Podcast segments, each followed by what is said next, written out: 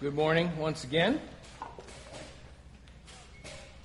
It is, as is always, my great privilege and honor to be in the pulpit today for the last time here with you here at DBC. Thank you, team, for leading us in great music today as we worship the King of Kings. 18 years ago, I stood before what was at the time my youth group, delivering what would be my last sermon to them as their student pastor. On that occasion, as a much, much younger pastor, I gave a message that, more than we knew at the time, it turned out, had a really special significance and impact for many of the students there, particularly we didn't know till later on some of the girls in the group that Connie had the pleasure of being an influence in their lives. The message was simply titled, "Things I've Learned from My Wife." And it was based on Proverbs 31.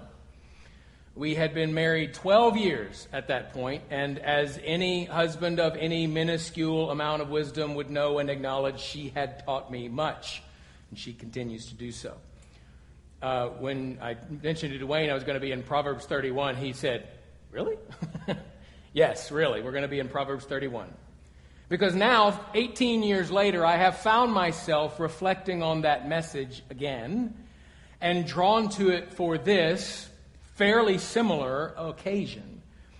At the same time, I've thought again about how I approach the pulpit differently now, hopefully more maturely than I did all those years ago, and also how the lessons I'd taken from her had changed and grown until now. The last few years have brought seasons and challenges and changes we did not expect. But God has been gracious. And I believe our marriage is better, our faith is stronger, and our love is deeper for it. So what I'd like to do this morning in our time together is to work through parts of Proverbs 31, much like I did all those years ago. And once again, see my wife as a living illustration of some of what we see here and how it has helped and instructed me. Not a perfect one. No one but Jesus would ever be that.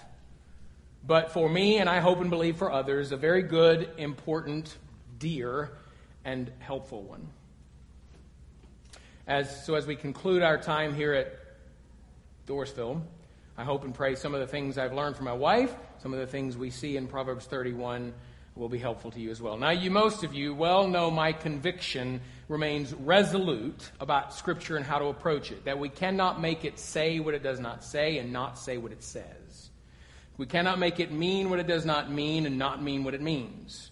We can and should not apply it to what it does not apply to and not apply to what it should. Those are some of the reasons I approach the pulpit and the text the way I do now. But today will be a little bit different in how we approach this text the way I would typically treat it. We'll extrapolate some life lessons, but again, we'll be seeing it through a particular lens. So it'll be a little bit different, but I think and I hope still faithful to the text. So she will, in a way, be helping me preach this morning. But I will not be asking her to come into the pulpit with me because I prefer to remain alive. So let's go to our text and pray, and then we'll get to work. Proverbs 31, beginning in verse 10, which I forgot to put verse 10 on the screen, but it's a short one. "An excellent wife, who can find? She is far more precious than jewels. The heart of her husband trusts in her, and he will have no lack of gain. She does him good and not harm all the days of her life.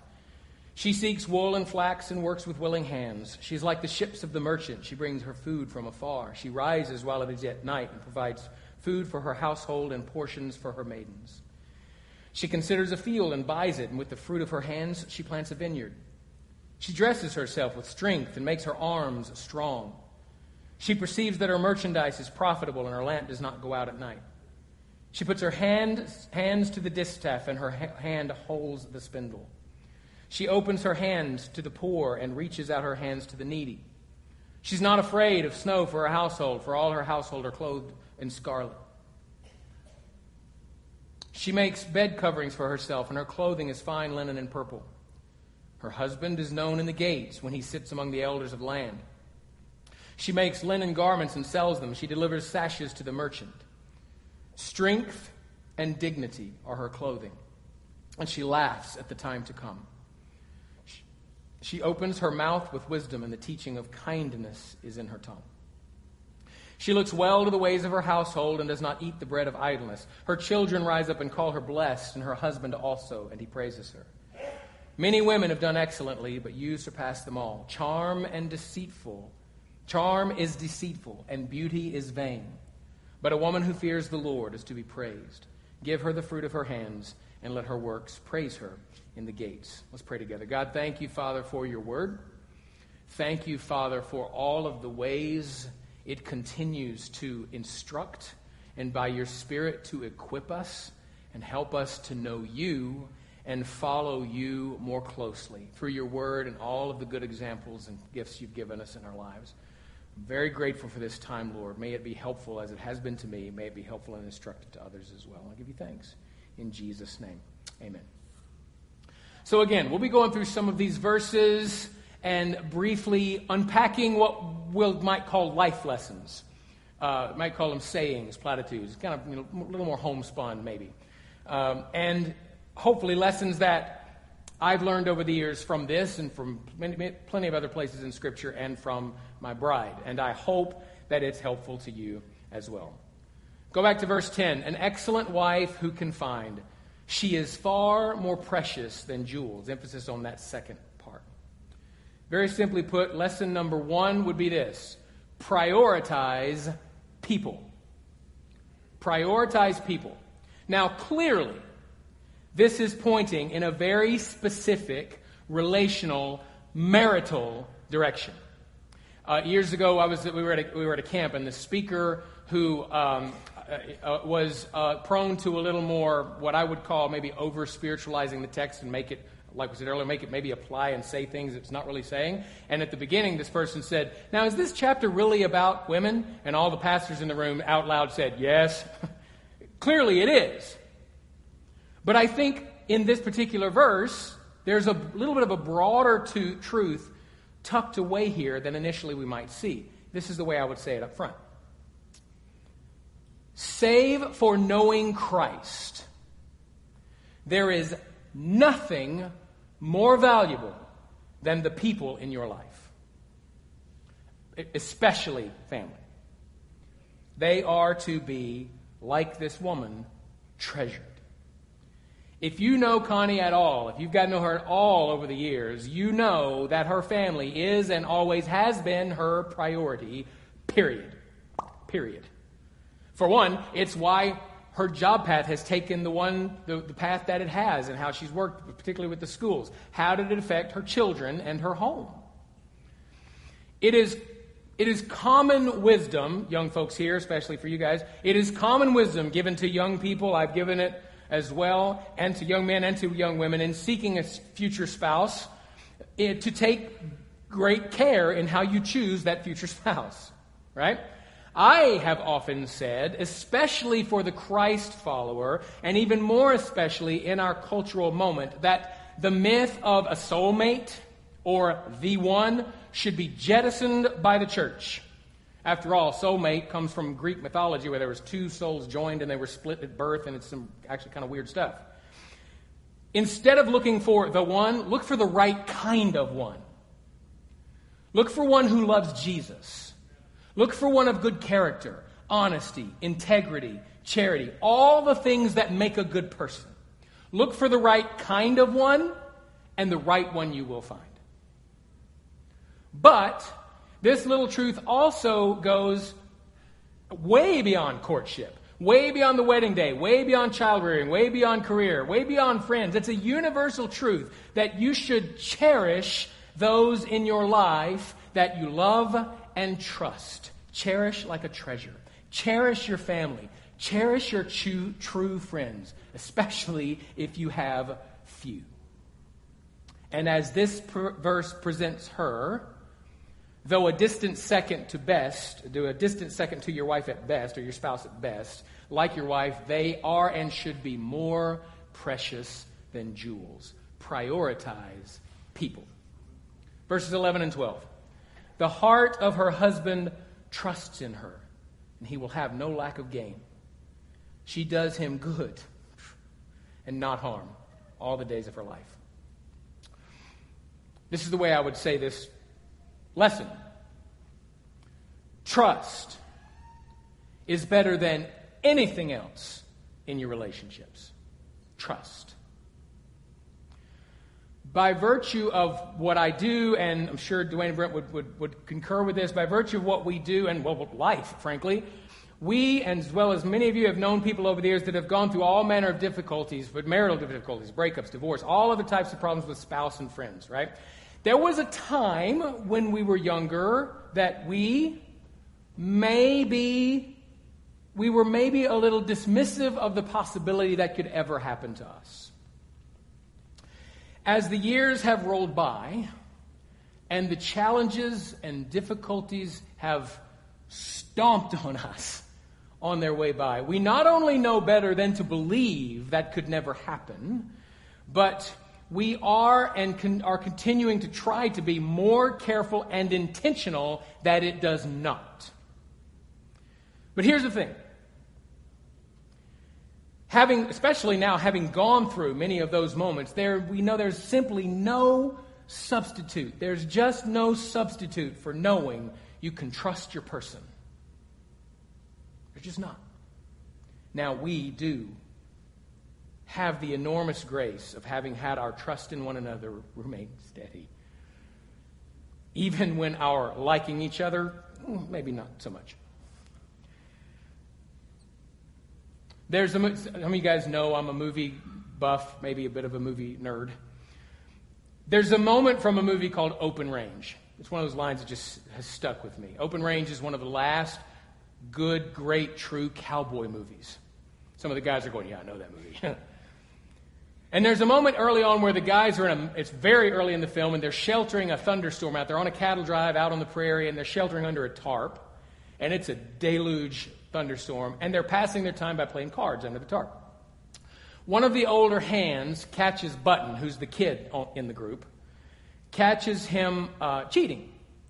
And he quietly lays his cards down and says, I'm out, and walks away. Well, Button looks a little puzzled and a little bit sheepish because he knows he's been caught cheating.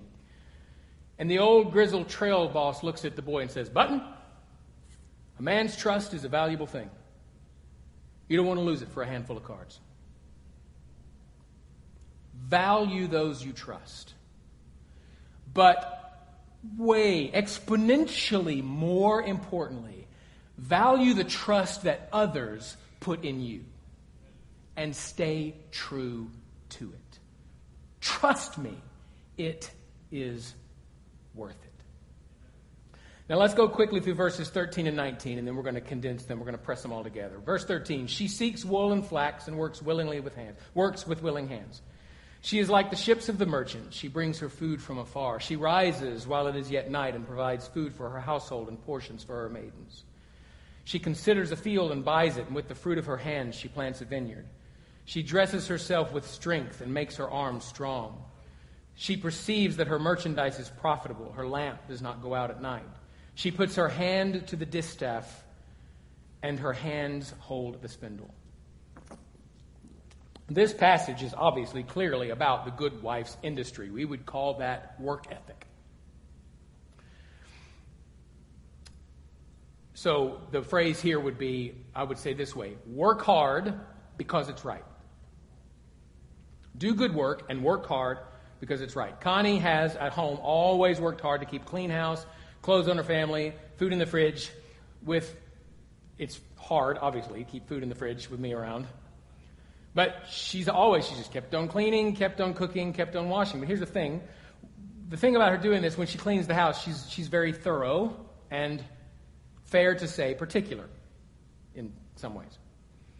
By the way, we've gone through all of this ahead of time. I'll go through the house and kick the clothes into a pile and throw the bedspread on the bed and move the dishes from the counter to the sink and proclaim the house clean. Not Connie. Everything must be done. must be done right. Years ago, I was working in an office, and the manager above me had a saying when we were organizing things. He said, "There's a place for everything, and everything should be in its place." That's her. Now, to be fair, this has always been her calling, wife and mother. That's been her world, her domain. But to be fair, she is a little more gracious to me now on these kinds of things, and I'm a little bit better than I used to be. Very little. But she's always done those things, not because she has to, but because she wants to. And she wants to because she believes they are the good and right things that she does for her home. That's why she does them. But here's where it broadens out. Colossians 3:17 says this: "Whatever you do in word or deed, do everything in the name of the Lord Jesus, giving thanks to God the Father through him." Verse 23 from that same chapter says, whatever you do, work heartily as for the Lord and not for men, knowing that from the Lord you will receive an inheritance as your reward, for you are serving the Lord Christ. Whatever you do, you are serving the Lord Christ.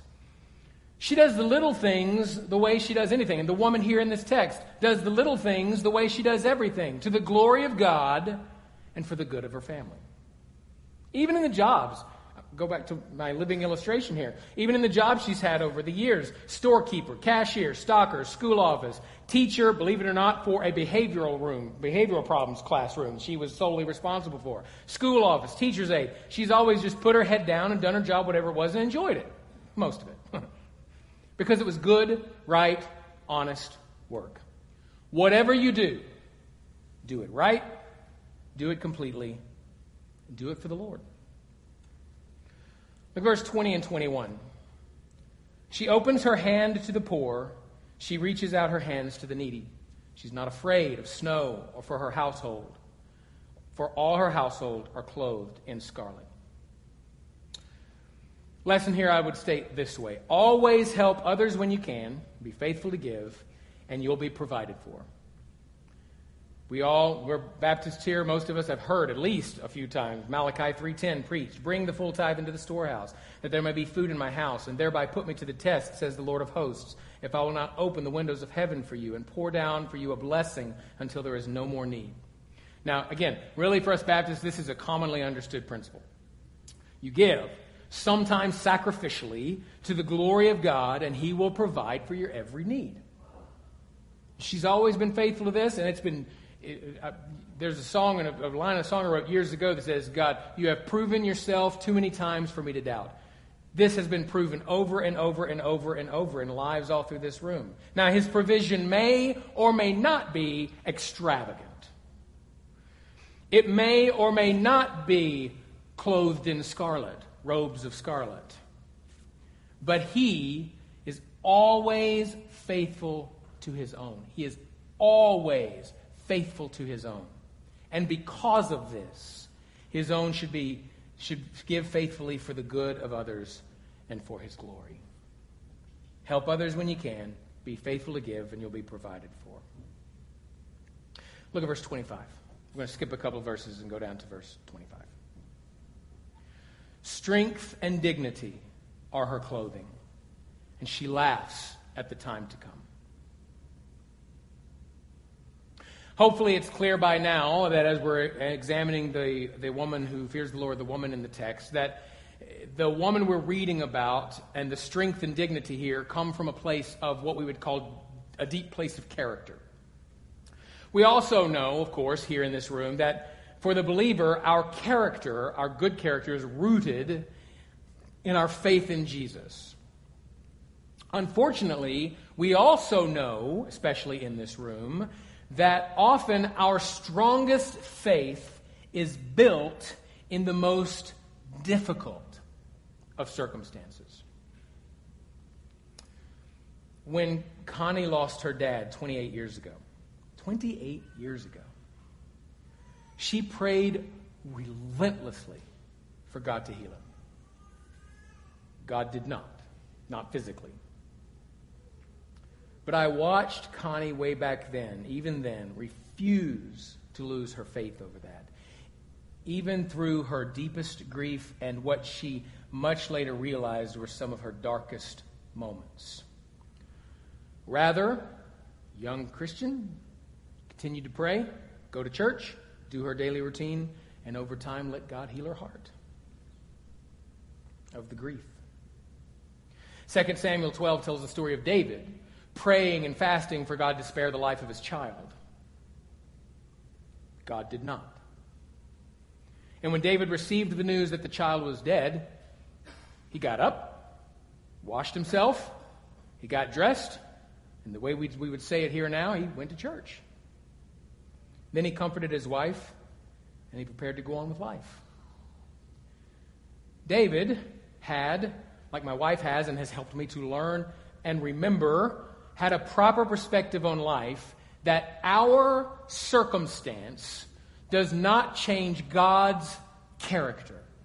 And God's character is always good. Always good.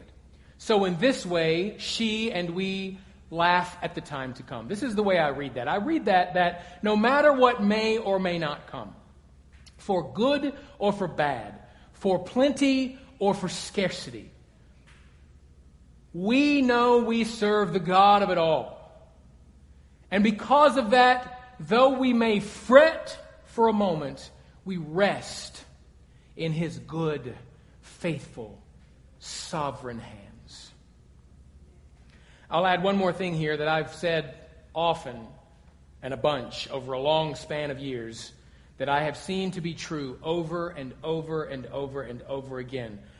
Young people, tune in here, because and anybody who's young in your faith, tune in here. Listen.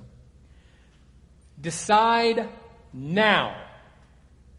Decide now whether or not you are going to trust God, no matter what, before the difficult times come.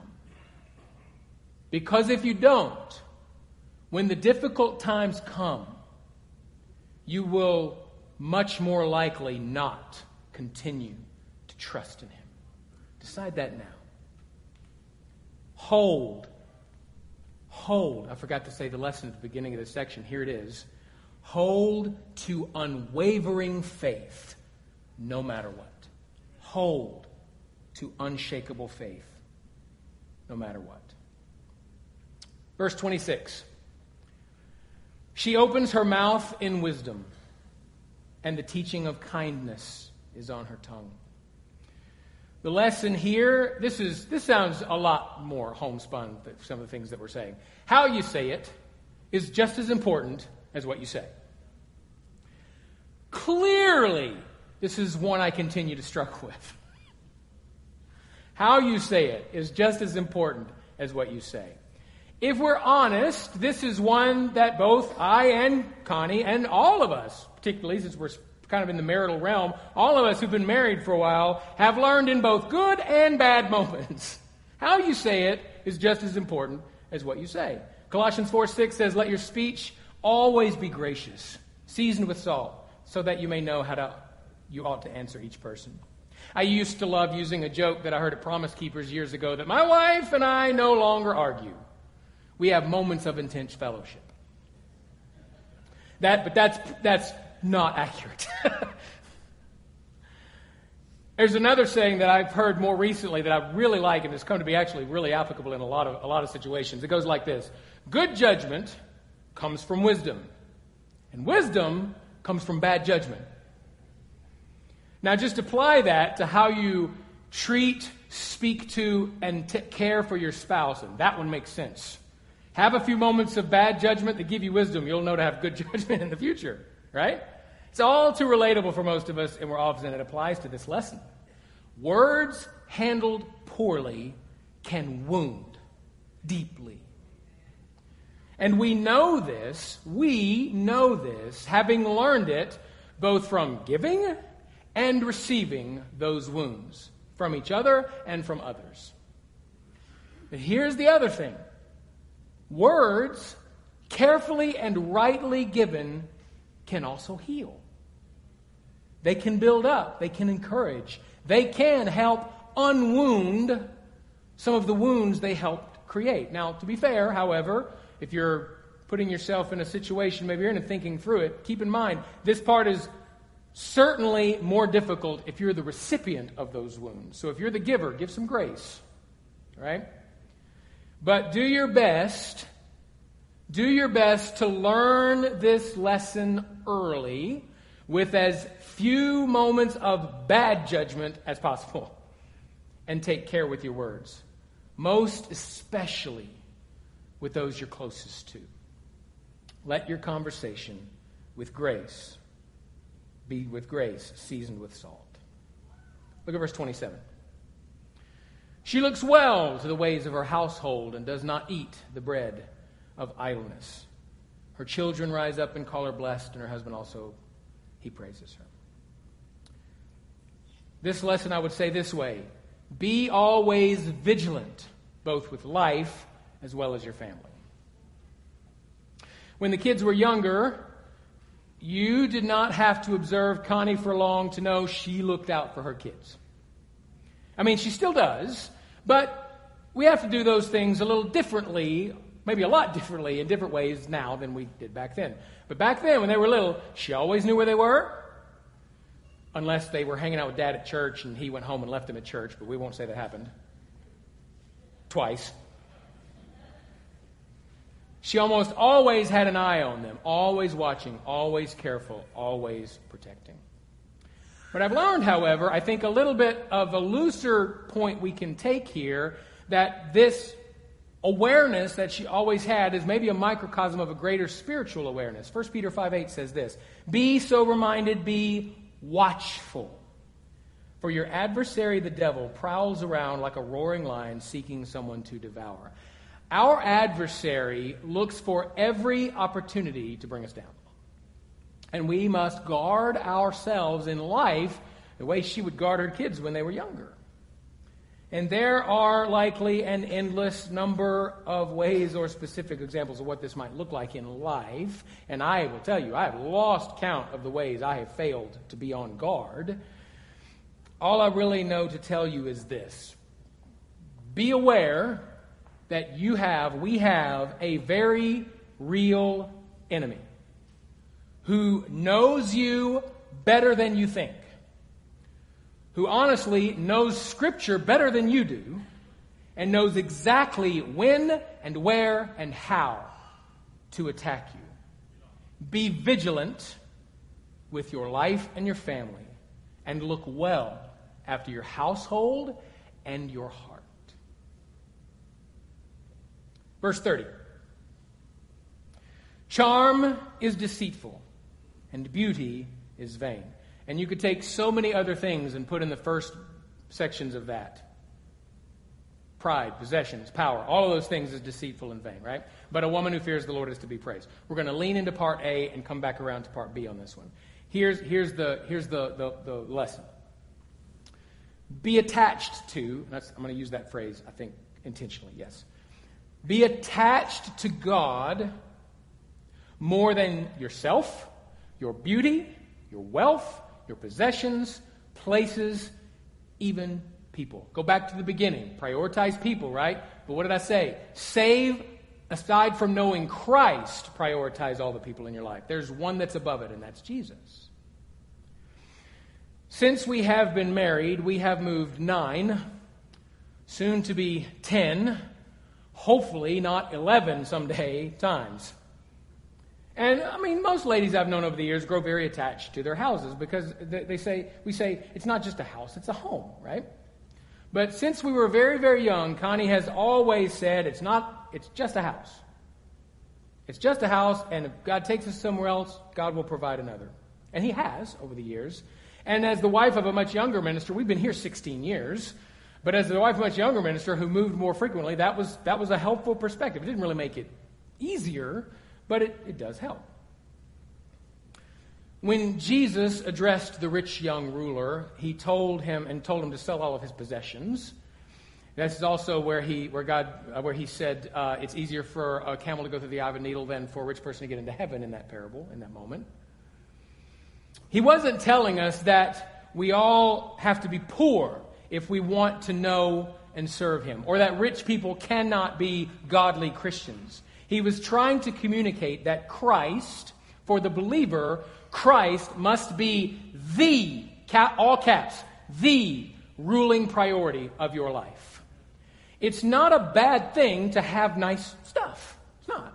But when having nice stuff becomes your consuming, driving motivation for your work, your school, your life, you're in trouble.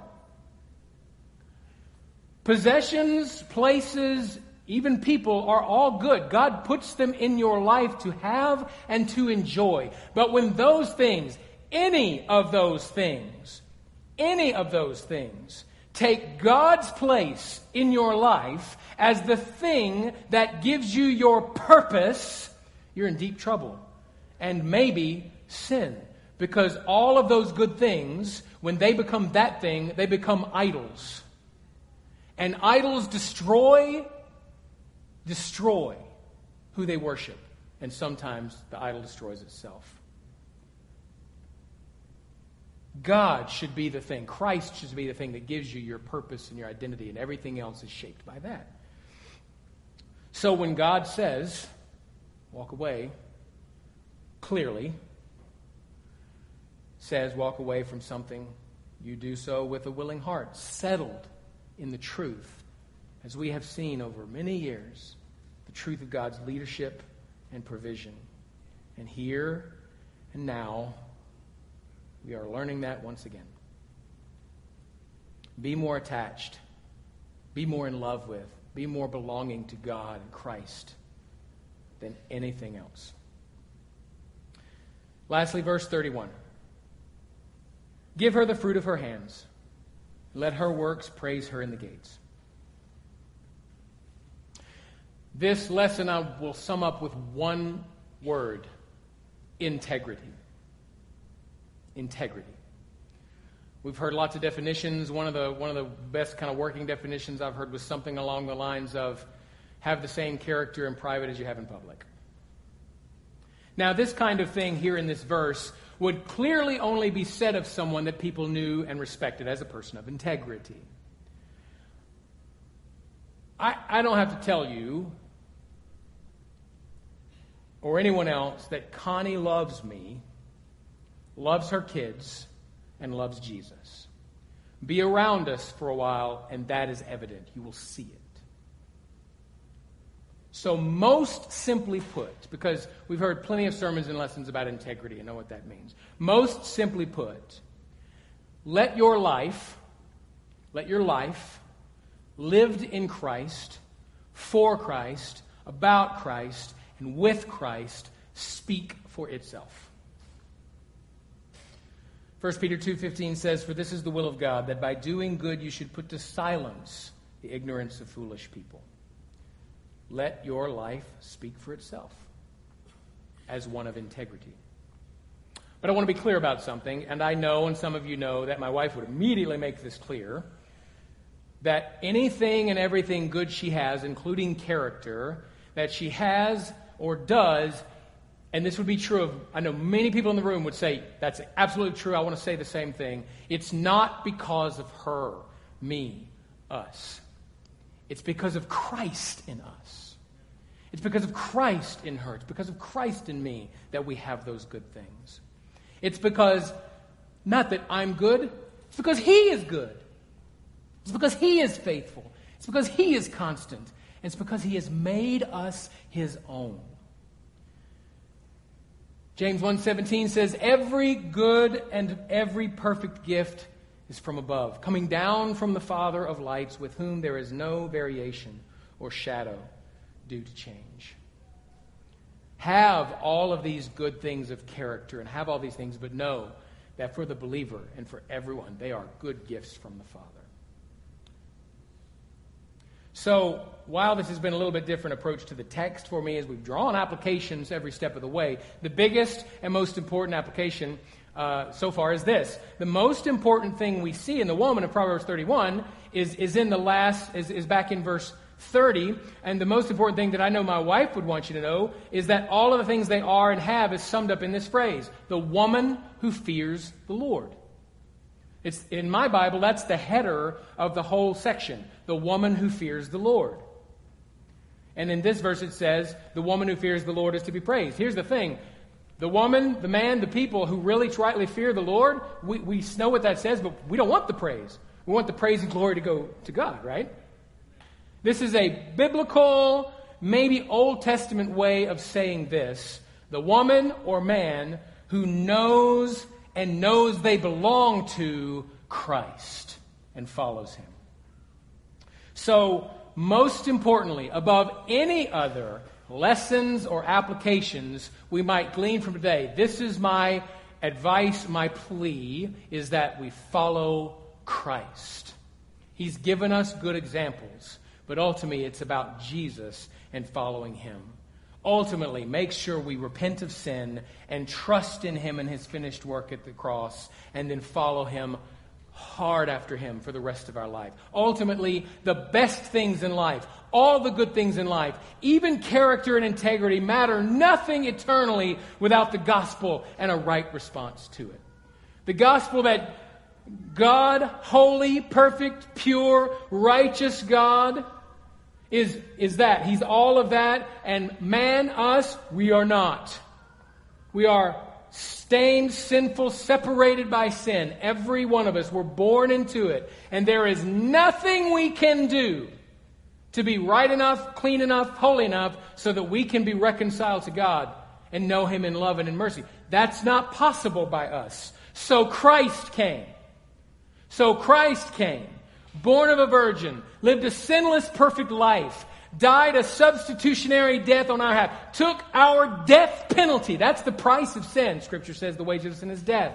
Took our place in the death penalty wages for sin, so that rather than one day have to stand before that righteous, holy God in wrath and judgment, we can know him in love and mercy and stand before him one day in love and mercy and relationship.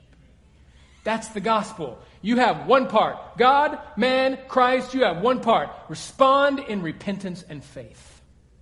Turn from sin. Start turning from sin and place your faith solely and completely in the finished work of Christ at the cross. If you want any of the rest of it to matter, rightly respond to the gospel. If you haven't already, I would plead with you to do it today.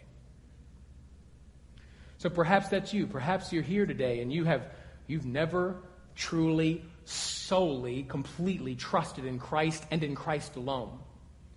Because it's Christ alone. It's not Christ and my character. Maybe your sin is trusting in the good things you have, the good things you are, to get you there. But while they are very good things, they will not settle your eternity. Christ is the only one who can do that. Today, put the right foundation in place for the character and the things that you would build on it, that he would build on it. Turn from your sin, maybe even the sin of trust in your own goodness, pride, and trust in Christ alone by repenting of sin and trusting in Jesus. Perhaps you know Christ. You are a Christian. You are in Christ. You belong to him. That is settled for you. Praise God. But like me, you picked up a lesson or two. Maybe seen some areas in your life that maybe I could use some work in this area. This would fall under what we call in church sanctification. Being sanctified, being cleaned up might be a better word. To put it broadly, the process over time of becoming less like us, less like me, and more like Jesus, more like the one who saved me. Here's the thing. You alone, you can't do that either without the grace and the power of God working those things in your life. So maybe you just need some time, but some things that he's opened up to you to say, God, I need some grace in this area. Remember what you hear me say this a lot. The gospel doesn't just save us. The gospel saves us, and the gospel is going to keep us and hold us and take us all the way home to glory one day. And in the middle, it is the gospel, the grace of the gospel that continues to change us and make us less like what we were and more like what he is. So maybe you need some time just to talk to him. Say, God, I need some grace in this area. Work that grace more in me, continuing grace. Perhaps this is a moment when, while knowing we are all imperfect and still need work, it is a moment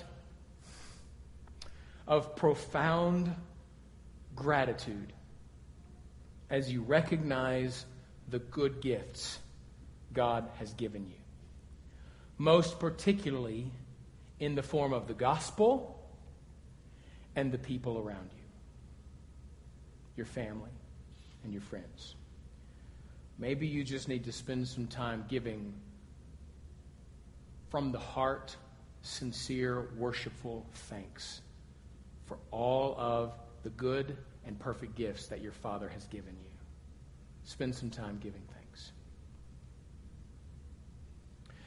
Paul left instructions for the Corinthians to imitate Christ by imitating him.